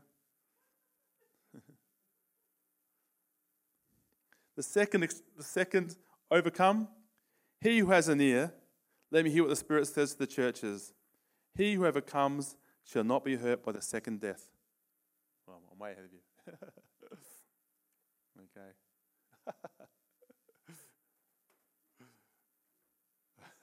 You're doing a great job, Jonathan. Thank, thanks so much. Look at, yeah, you'll, you'll, you'll be safe. All right. There's no judgment. You've overcome. There's nothing in your body. Okay? There's nothing. You are like him. Your D N A has changed. You are a loving father. All right, number three. All right. To him who overcomes, I will give some of the hidden manna to eat. I wonder. That'd be amazing. And I will give him a white stone, and on the stone a new name written, which no one knows except him who receives it. Forever, you have a secret name between you and him. This is for he who overcomes. Not for he who is saved. Okay? It's for he who overcomes. Now, someone says, Jesus overcame for me, so I'm, I'm overcome. I say, well, did Jesus clean his teeth for you? Like, do you have to not clean your teeth anymore? Like, that's a, a logical fallacy, is what I'm saying. There's a, there's a chance to respond to the gospel. This great gospel we've been given is to become like Stephen. He got given great power. He wasn't using it to crush people. In fact, he laid his life down for people. I'm not interpreting these things like the white stone. I'll let you, that's between you and God. Okay, number four. And he who overcomes and keeps my works until the end, to him I'll give the power over all the nations. He shall rule them with a rod of iron. They shall be dashed to pieces like potter's vessels. As I also have received from my Father, I will give him the morning star. These are big promises. When it says he shall rule with a rod of iron, for him overcomes, Jesus is quoting a messianic psalm. Psalm two, I believe, from memory. So a psalm about the Messiah, he's quoting about you. He's taken this messianic psalm and said, that's yours now. It spoke of me. I found myself in the scriptures, and now it speaks of you. Jesus had to overcome, and that's our, we walk the same walk as Jesus. We find ourselves in the scriptures, we believe it, and commit our spirits to God. He will do it. He is faithful. This is what the church used to know, okay? Yeah, this is this is church knowledge. Number five, he who overcomes shall be clothed in white garments, and I will not blot out his name from the book of life. Wow. But I will confess his name before my Father and before his angels. Okay. Jesus is going to talk about you here. He's doing, remember David said, I will not keep quiet in the assembly. Okay. About you, Lord. Favor's been returned. God's going to confess your name before God and all those beings around there. How? By becoming like your Father. That's overcoming. You can read these are more specific, like, um, like tolerating Jezebel. Jesus says, you're a great church, you're amazing, but this I have against you. You tolerate Jezebel. Not celebrate, not act, not worship. You let it be there. You cannot tolerate manipulation and control and the killing of the prophets. And Jezebel is not necessarily female. It just is in that character story. Yeah. The sixth promise. He who overcomes, I'll make him a pillar in the temple of my God, and he shall go out no more. Oh my goodness. You'll be in the presence of God forever. Yep. This is better than having a mansion in the other courts, if you want to look at it that way. Better is one day in that house, yep, than any place elsewhere. I'll be a sweeper in the court of God. For he who overcomes, I'll make him a pillar in the temple of my God, and he shall go out no more. I'll write on him the name of my God and the name of the city of my God, the New Jerusalem, which comes down out of heaven from my God, and I will write on him my new name. So you get your new name, then you get Jesus' new name. Yeah? And the city, Jerusalem, is the city of God. Okay? This is his city. There's lots of cities going on, lots of things going on in the what's to come. And you can be in the presence of God, a pillar in that house. Forever. By blessing your enemies. While they're killing you. You don't have to, that is not exactly, you know, while someone's speaking against you. Anything. You're speaking against you. It's judgment. You can overcome in that moment. Number seven, last one. To him who overcomes, I will grant to sit with me on my throne, as I also overcame and sat down with my Father on his throne. So Jesus said, I overcame. And I sat down with my Father on his throne. Then you get to sit with me on my throne. There's no girly bride chair. Okay? We sit on his throne. There's only one throne. Not a throne for the bride, but he who overcomes sits on Christ's throne. A lot more I could say about that, but I'm already on the naughty preachers list. I'll ask you a question, just don't put your hands up. Who is going to be a, a wedding guest at the Feast of the Lamb? Think about that. Yes or no? Okay, he made a decision on that. So who's going to be a wedding guest? Okay. And who's going to be the bride? Hmm. Hmm. Okay. Interesting. Jesus is coming back for a bride. He will not be unevenly yoked. It looks like him. You can take this land. He has said, this he wants for you. You can do it. All right. Cool, man. Oh, we've done so well. All right. How are we going? Good? It's, it's, been, it's been five days of teaching and new concepts and new neural pathways as thin as a hair. Okay? But your glial cells are myelinating neural networks. They're going to become super highways. Yep. Yep. Okay. We bring up First John six, forty-five to forty-eight. This is it.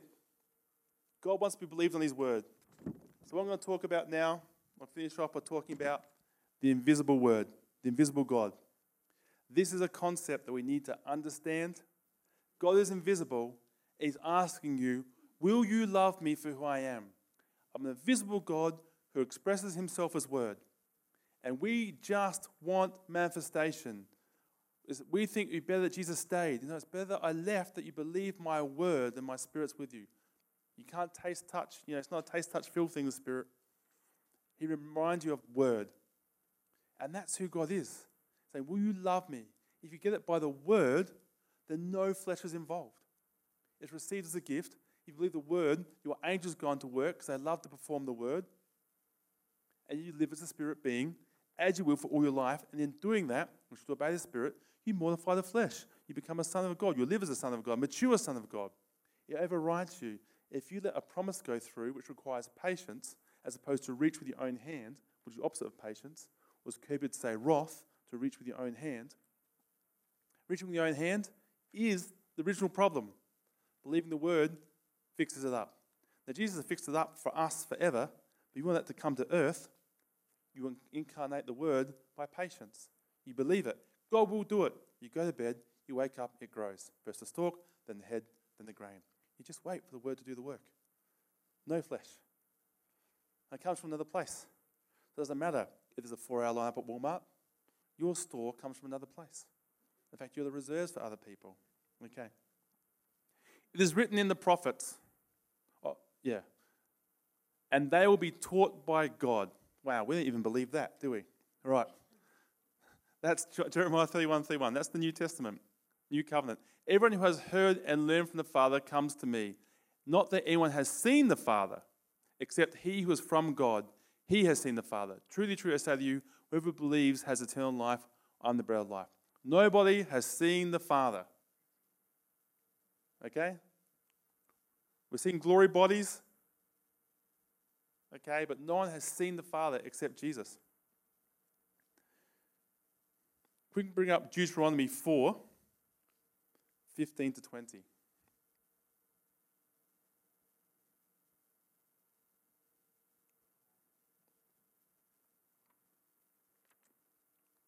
Therefore, watch yourselves very carefully.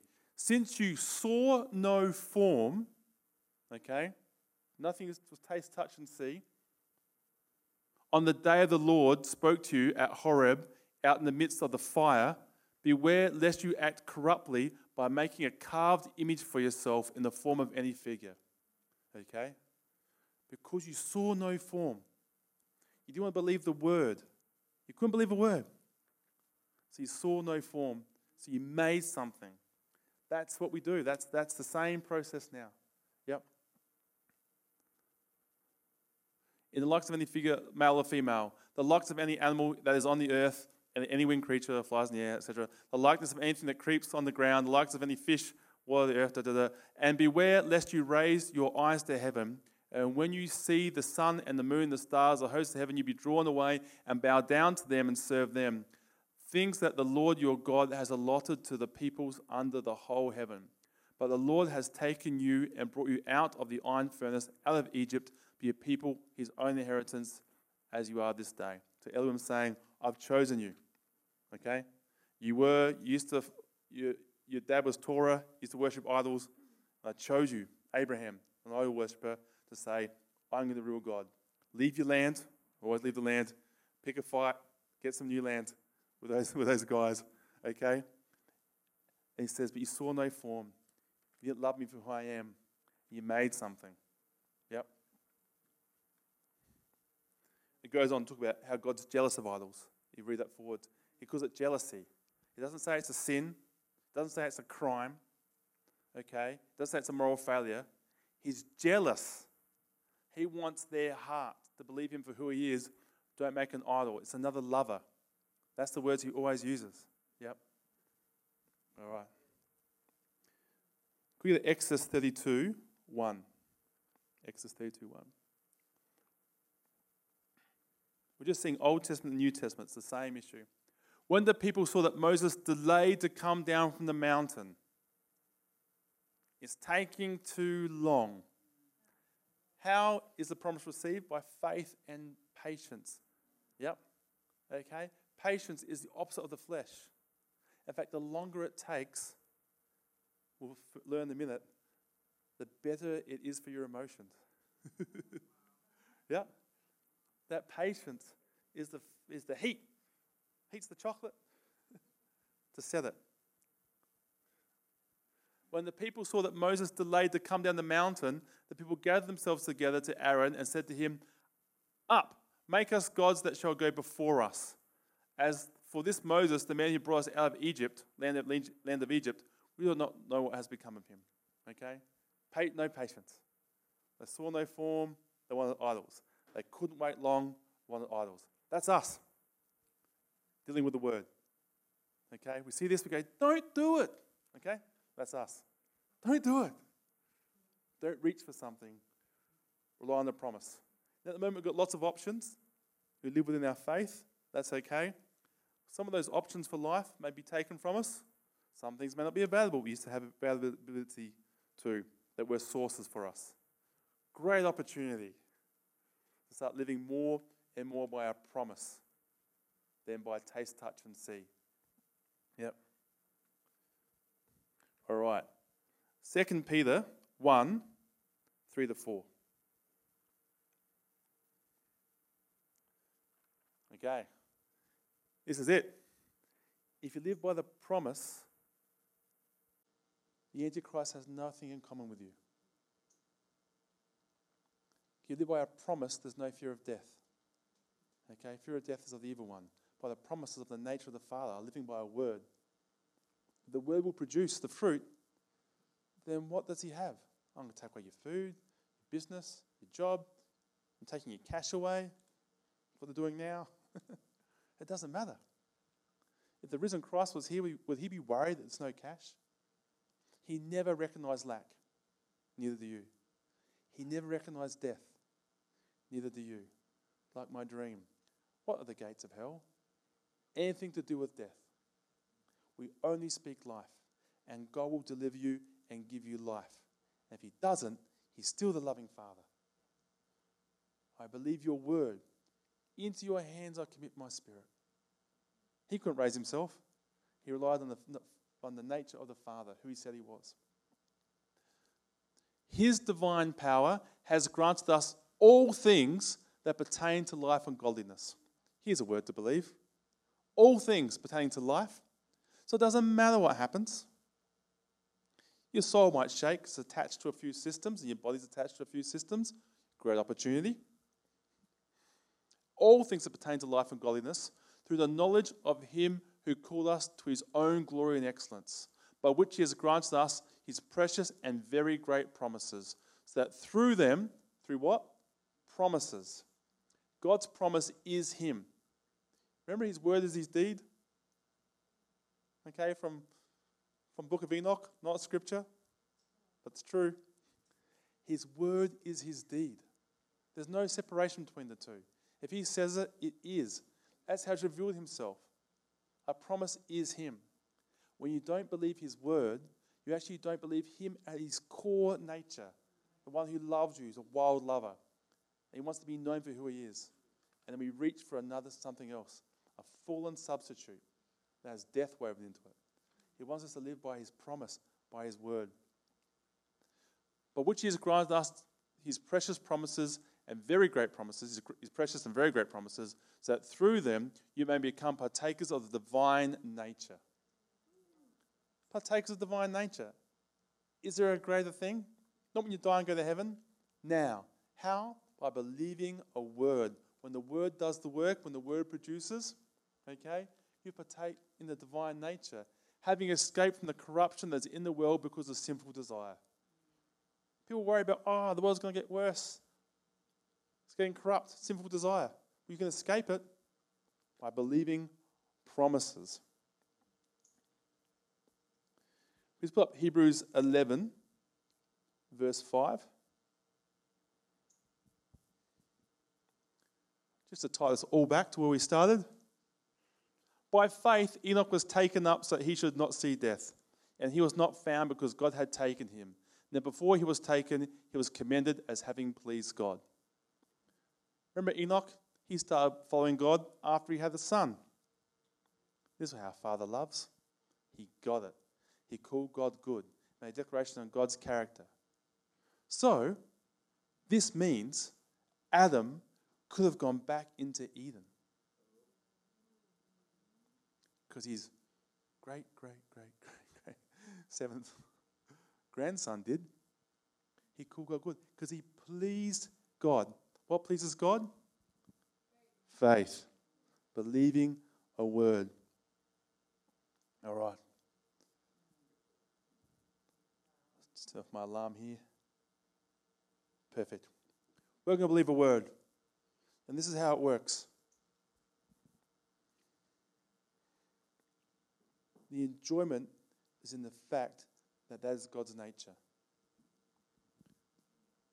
Kirby, in explaining this, said, if you know Kirby's story, he wasn't necessarily a good boyfriend or a good husband. Yep. And um, he, he's very clear on that, and sometimes very clear on that.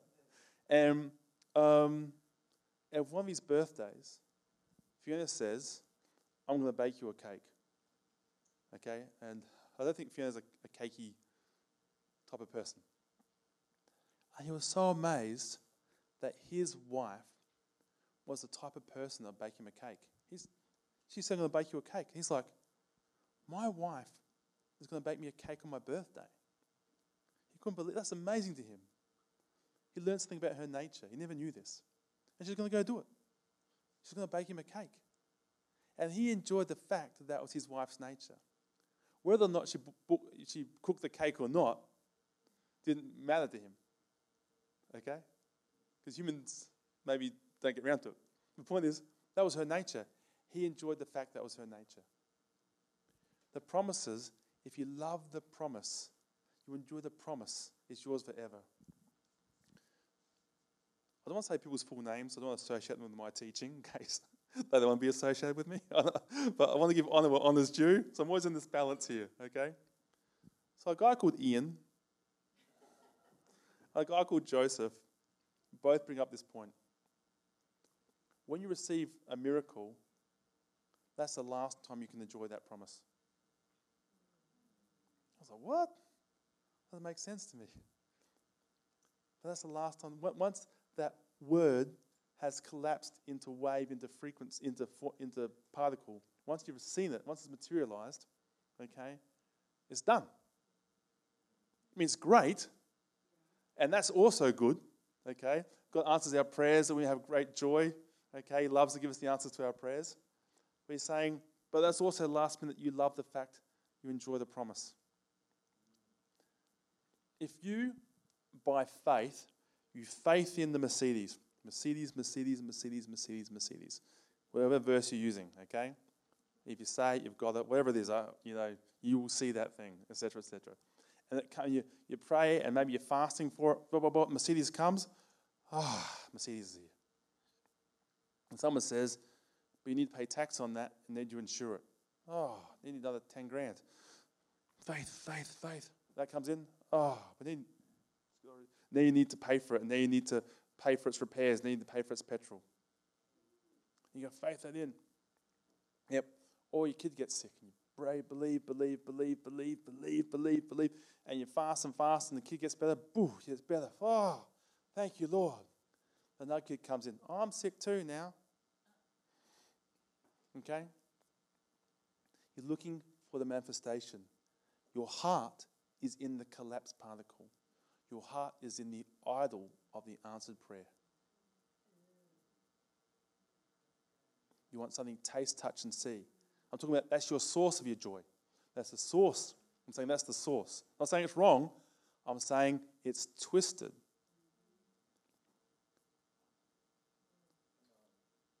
Yeah.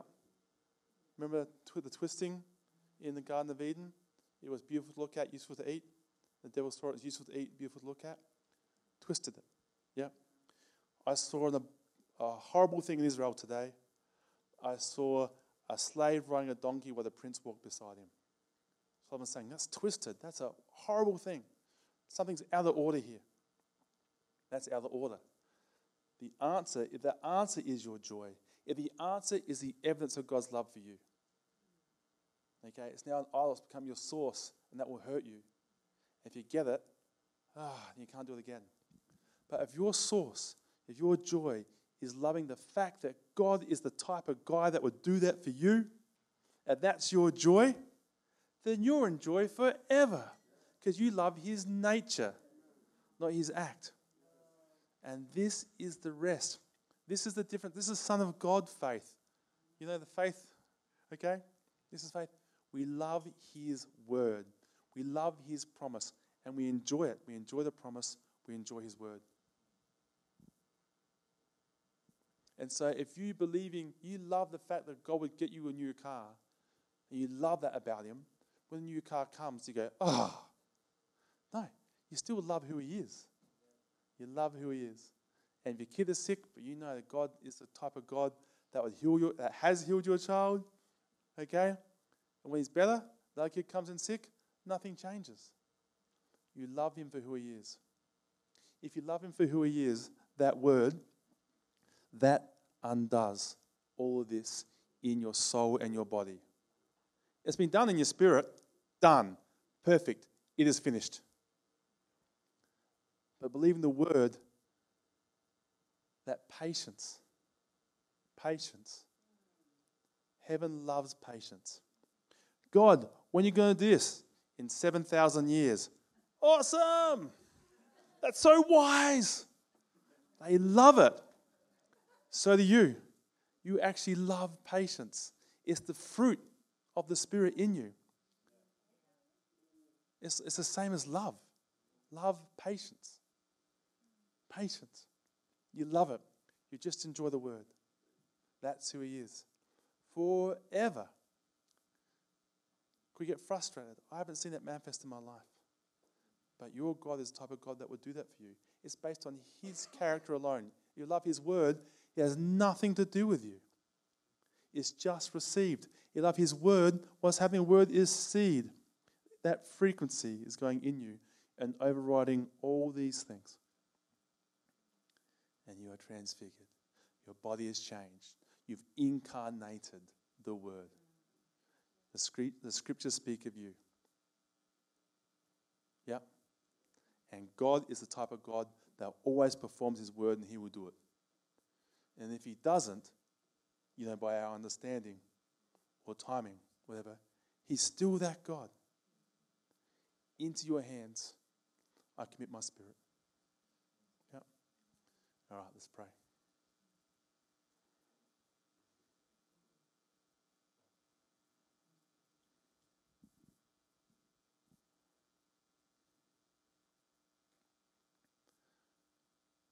You are a loving Father, the loving Father. We declare it in the assembly. You are the loving Father. We have no fears of the day to come. You have overcome the world. Uh, he in us is greater than he is in the world. We are you are loved little children. The beloved, we are the children. We are the beloved of God. We are safe. And we look at our bodies and we say to our body, Christ has come in the flesh. Christ has come in the flesh. Lord, I speak over these people here, and I declare over them, you are an overcomer. You walk in the fullness of the stature of Christ in your lifetime. You will overcome, like Revelation says, seven times, perfect overcoming. You will sit on the throne of Jesus in the same way he sat on his Father's throne. I'm declaring it. Mark these people. Our angels, we honour you. And we're going to start living by the word. And God's going to teach us. You're going to bring us into situations where we have a chance to live by the word. And each child the way they should go.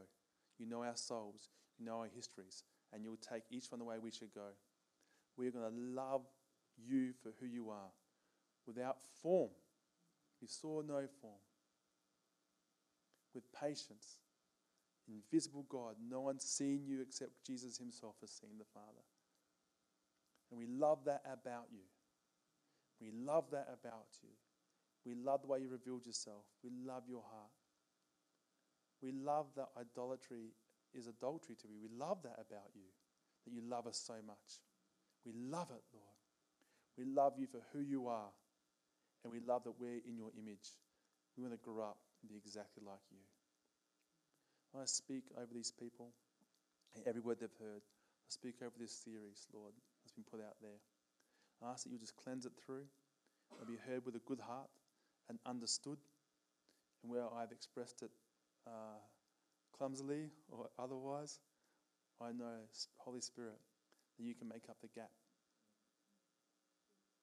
And I honour these people for being a landing place. Their bodies have heard the word a landing place to restore this truth that's always been known. I say this gospel will bear fruit a hundredfold in their lives. Father, we choose to be like you. We'll lay our lives down on behalf of the guilty, bless those who persecute us, and pray that they not be, not their sins may not be held against them. And that nature comes from you, and we can take this land. You have given it to us. Praise you, Jesus. Praise you for the blood, the lamb slain before the foundation. Amen. Amen. So the final F.